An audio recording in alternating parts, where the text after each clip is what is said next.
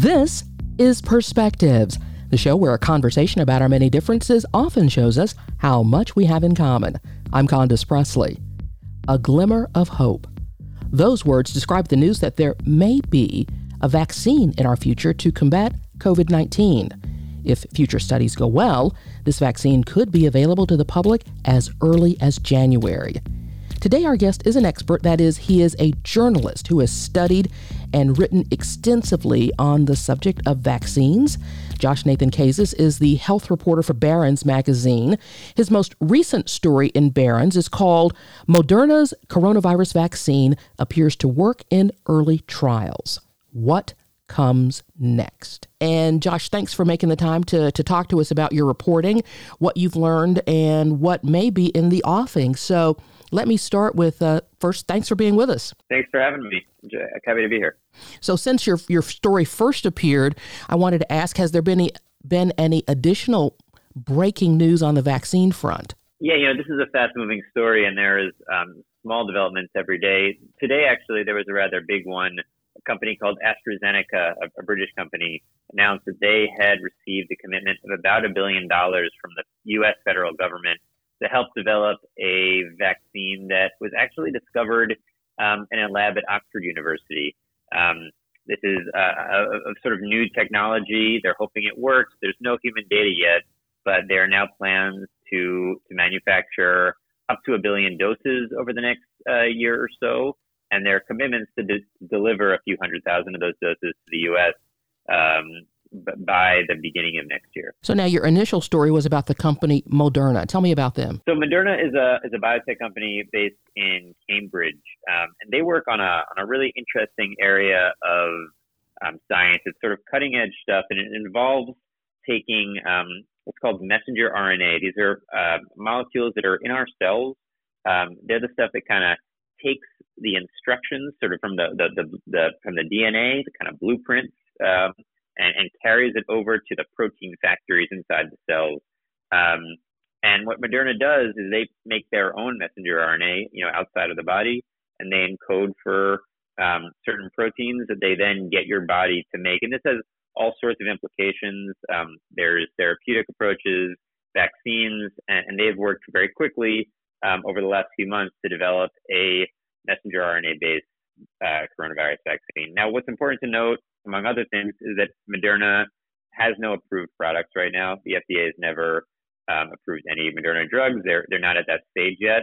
Um, and in fact, in the world, there are no approved uh, messenger RNA based drugs. It's a relatively new technology. Now, this is sort of a test on the grandest scale, and Moderna was the first um, experimental coronavirus vaccine to get into humans, and now we have the first data um, on on the very early stages of their first trial. And what we know is not that much. They've given to something like 40 people, um, and on the samples that they've looked most closely at, that's around um, eight of the people, it looks like the, the drug was able to cause the creation of sort of a similar level of antibodies that are created in people who, um, or that, that exist in people who have recovered from uh, a COVID-19 infection that that that might mean it works. It might mean it doesn't work, but it's a promising, very very early sign. Are the people who were taking this drug in this initial trial, these eight folks, are they the same eight people that those of us in Atlanta have been hearing about who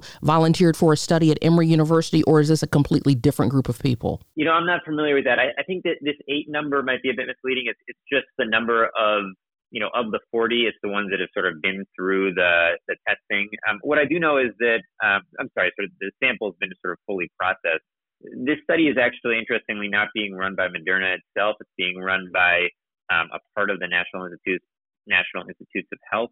Um, and I honestly uh, don't know where those the study locations are. I'm sorry. That's quite all right. But still, this is really big news because everyone, quite honestly, is very concerned. And we know that before people can begin to resume what will be their lives, many are concerned about being able to take a vaccine. Yeah, I mean, look, you know, there there's no guarantee there ever will be a vaccine for for coronavirus. Um, vaccines are hard to make. Uh, vaccine development is challenging. You know, on average, it takes about 10 years for a new vaccine to be approved. And the, and the timelines we're looking at here are dramatically compressed, you know, world historically compressed. Um, that said, there, there's a lot of uh, optimism among the vaccine developers and among scientists that this incredible sort of global effort will result in one or more functional vaccines. You know, the reason a vaccine is good is that uh, if you have it, if you give it to enough people, it, really makes it a lot harder for the virus to move around in a community. Um, you know, right now the problem with an emerging virus, a virus that sort of appears in the world for the first time, is that you know nobody has immune defenses to it. Um, you know, there's lots of ways for people to get immune defenses. One is to contract the virus and then recover, and then notionally your body will protect you um, in the future. And the other way is to get a vaccine. And and what we're trying to do is to give to, to get it, or what what scientists are trying to do, and governments and, and, and drug companies is come up with vaccine to sort of help, help make it a lot harder for for the virus to, to move around from person to person around the world. Um, and, and, and you know we we've seen um, that this this is an incredibly contagious and and dangerous virus. And you know, early thoughts in some sectors that you could just sort of let it move through the community and then let people to build up their own antibody defenses and just kind of let it burn out like that. That seems to not be working. Um, uh, the experiences in, in the UK, for example, have shown that that's sort of moved away from that strategy quite quickly. Um, so a vaccine is really the best hope to get us to a place where we can begin to resume our normal lives. Um, you know, we'll probably need to try to, to, to begin before our vaccine is ready. Um, but it'll allow us to really kind of let down the guards more fully that we've brought up and, and put up so dramatically over the last few months. Josh, this is a crisis unlike any we've seen in our lifetimes. Is this race among the pharmaceutical companies to be the first with a working vaccine typical in the way these products are developed? Yeah, well, look, uh, th- this is not typical. As you say, we've never seen anything like this in our lifetimes, and this is not typical in any way. Um, it, it is the case that you know when you'll often see in the course of drug development, you know, two or three companies racing to have the first um, drug for a particular illness, a particular indication, a particular form of cancer. That's generally how biotech and, and, and the pharmaceutical industry works. You want to have your drug there first, so it gets prescribed first, so other drugs have to prove they're better than it in order to, you know, get FDA approval. Um, so that that's not so unusual. What's unusual here is a number of things. First of all, you know, most of the scientists and drug developers involved involved um, believe that we will need more than one functional vaccine um, to actually control this. Now that's because even if you can make a billion doses, say, of the Moderna vaccine in a year, um, it might be the case that people need two doses before they're fully protected. So that's 500 million people. Um, you know, there are 8 billion people in the world. No one says that every single one of them will need a vaccine, but it's quite possible that many or most of them will need a vaccine. And, um, you know, to get to enough material to, to vaccinate six, seven, eight billion people um, is really beyond the capacity of any one company. And you know, you start having concerned, concerns about supply chain and supply and the materials you need for a particular vaccine. It may be that one vaccine is better in some people, you know, older people say, and another vaccine is better than younger people.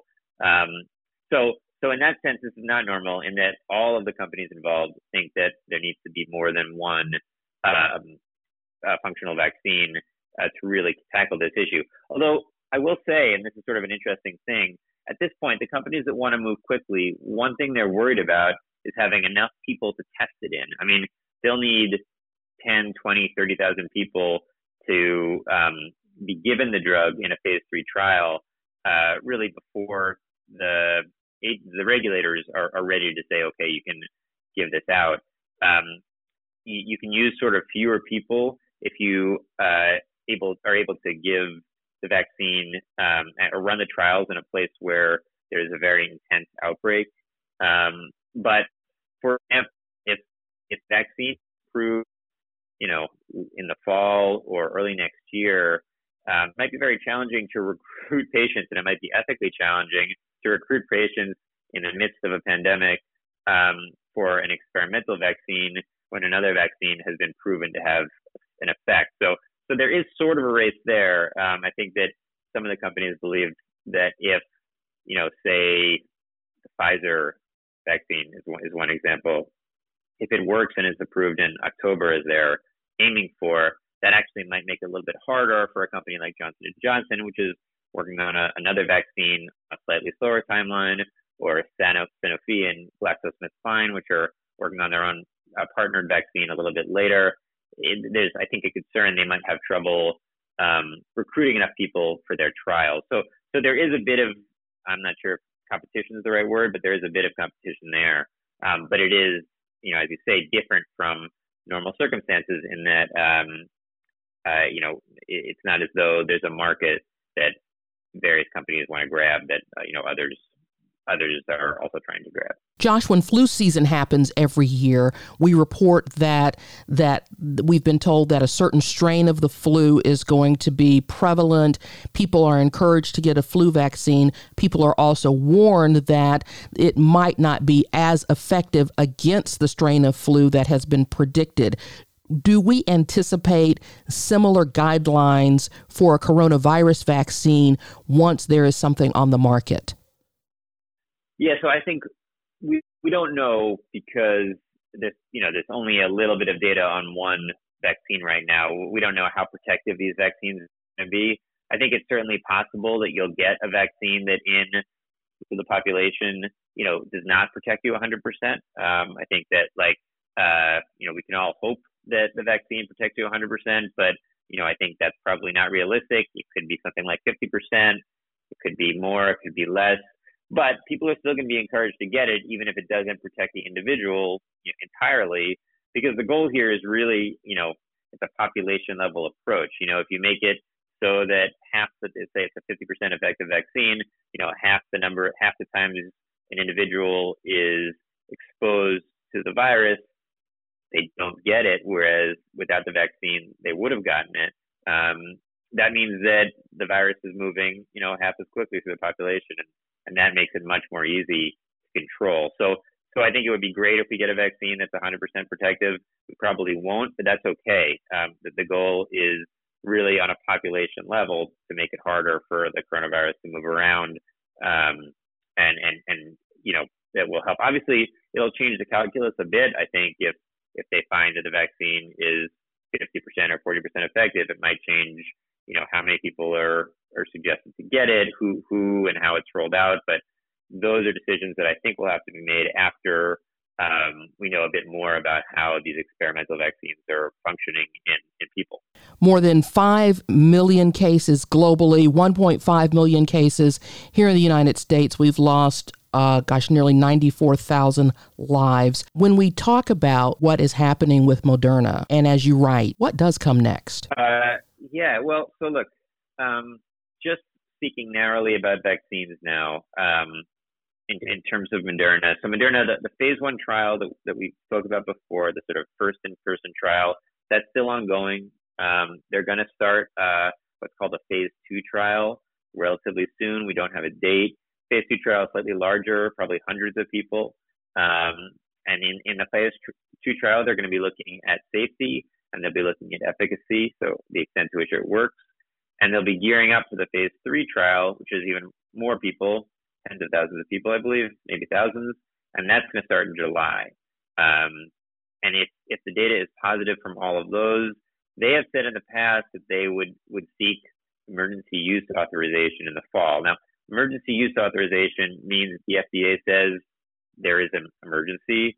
And so we're going to allow you to or allow people to take this vaccine or this drug, um, even though we have not approved it. It hasn't been through the whole process, but, but given the emergency, we're going to let it through for now. We've seen a number of emergency use authorizations so far from the FDA for coronavirus tests. Um, there, there have been a lot that kind of given this temporary stamp to. Um, and there's an idea that they might be willing to give this temporary stamp to um, to vaccines as well. Uh, so so if all that happens and it is available in the fall, there wouldn't be that many doses, millions of doses. Um, and uh, the company has suggested those would probably, um, although this would probably be the FDA's decision, they would likely go to healthcare workers um, and uh, potentially high risk individuals. Um, and the company seeks to sort of, over the following year to, to exponentially ramp up production.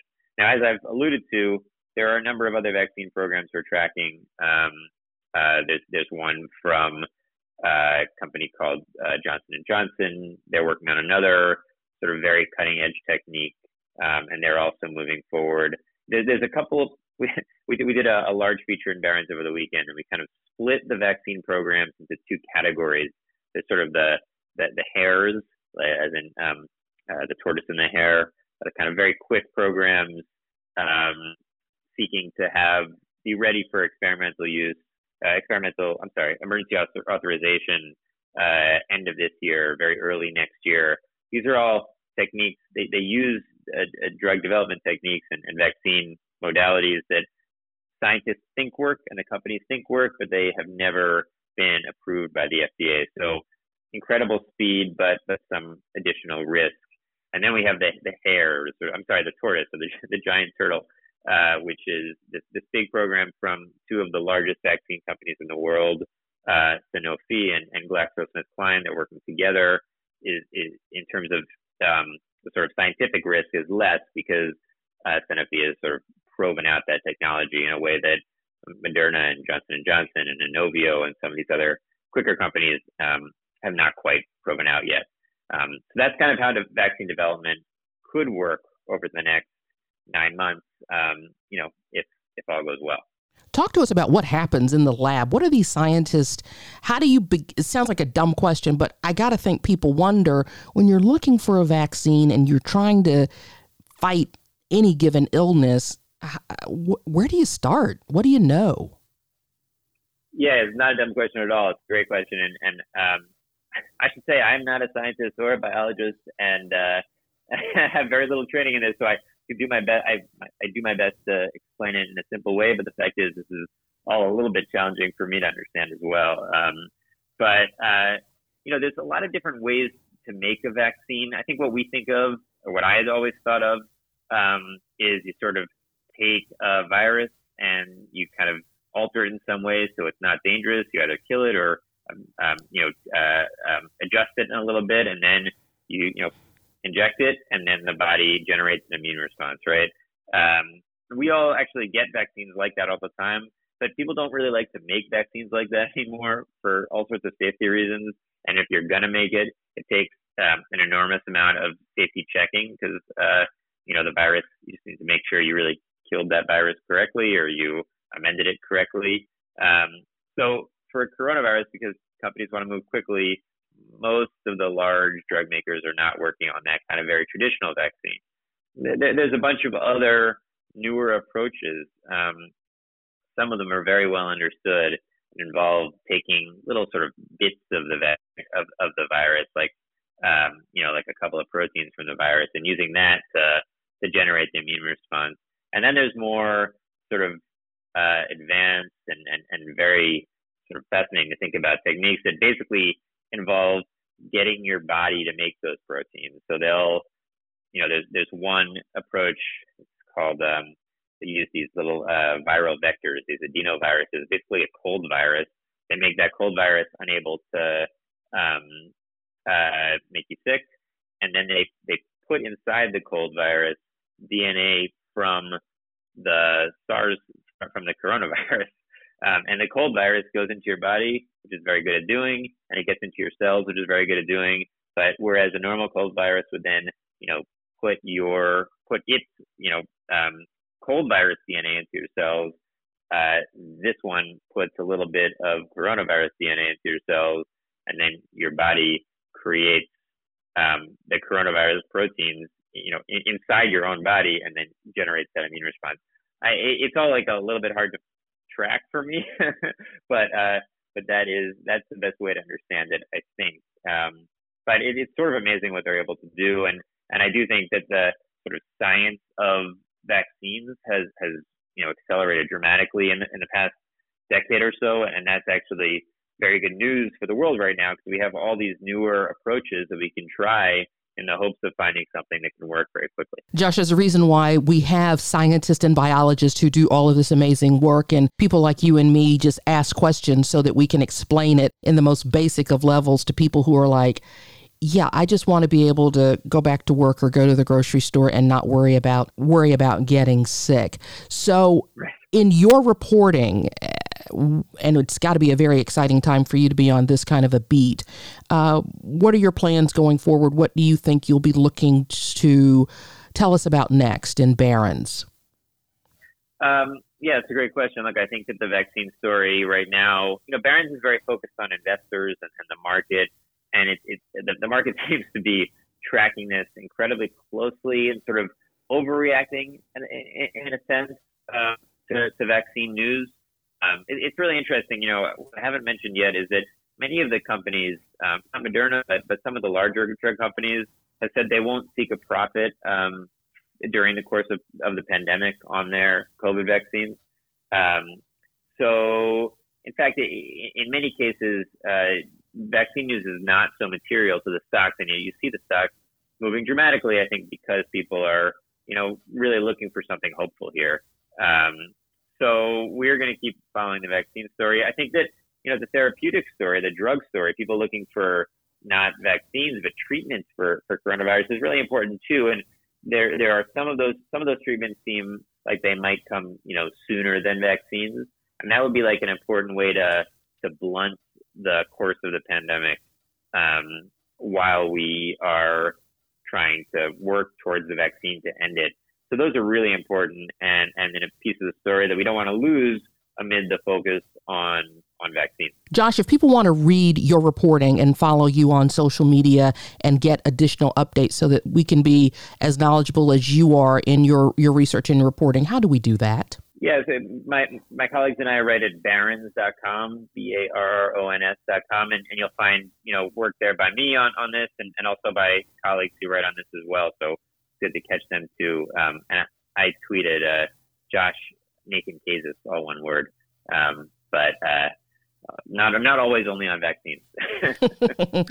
but right now you are. And something else you said that just uh, raised one last question I wanted to ask you, and you did mention it, and I I had it in my notes that the companies are saying that they will not seek to make a profit off of the vaccine once we have something that works. So does that mean that when it is ready for average people to take it, uh, the insurance cost and whatnot will not be astronomical, that it will just be available generally to the public because of the genuine human health concern that exists? Uh, you know, I think it's sort of early to make any firm projections on this, but but I have seen, you know, analysts, uh, bank analysts who write on this, guessing, guessing, and this is a guess, that the price would be something like ten to thirty dollars. I, I, vaccines in general are not particularly expensive. And I, I think in, during the pandemic, this vaccine will live, and it would be uh, shocking to me if insurance companies didn't cover it fully. Again, Josh Nathan Kazis, I appreciate your being on the program with us today. Josh is the health reporter for Barron's. His most recent story in the magazine, Moderna's coronavirus vaccine appears to work in early trials. What comes next? We will stay tuned. Josh, thanks for your time today. Thanks so much for having me. Enjoyed it.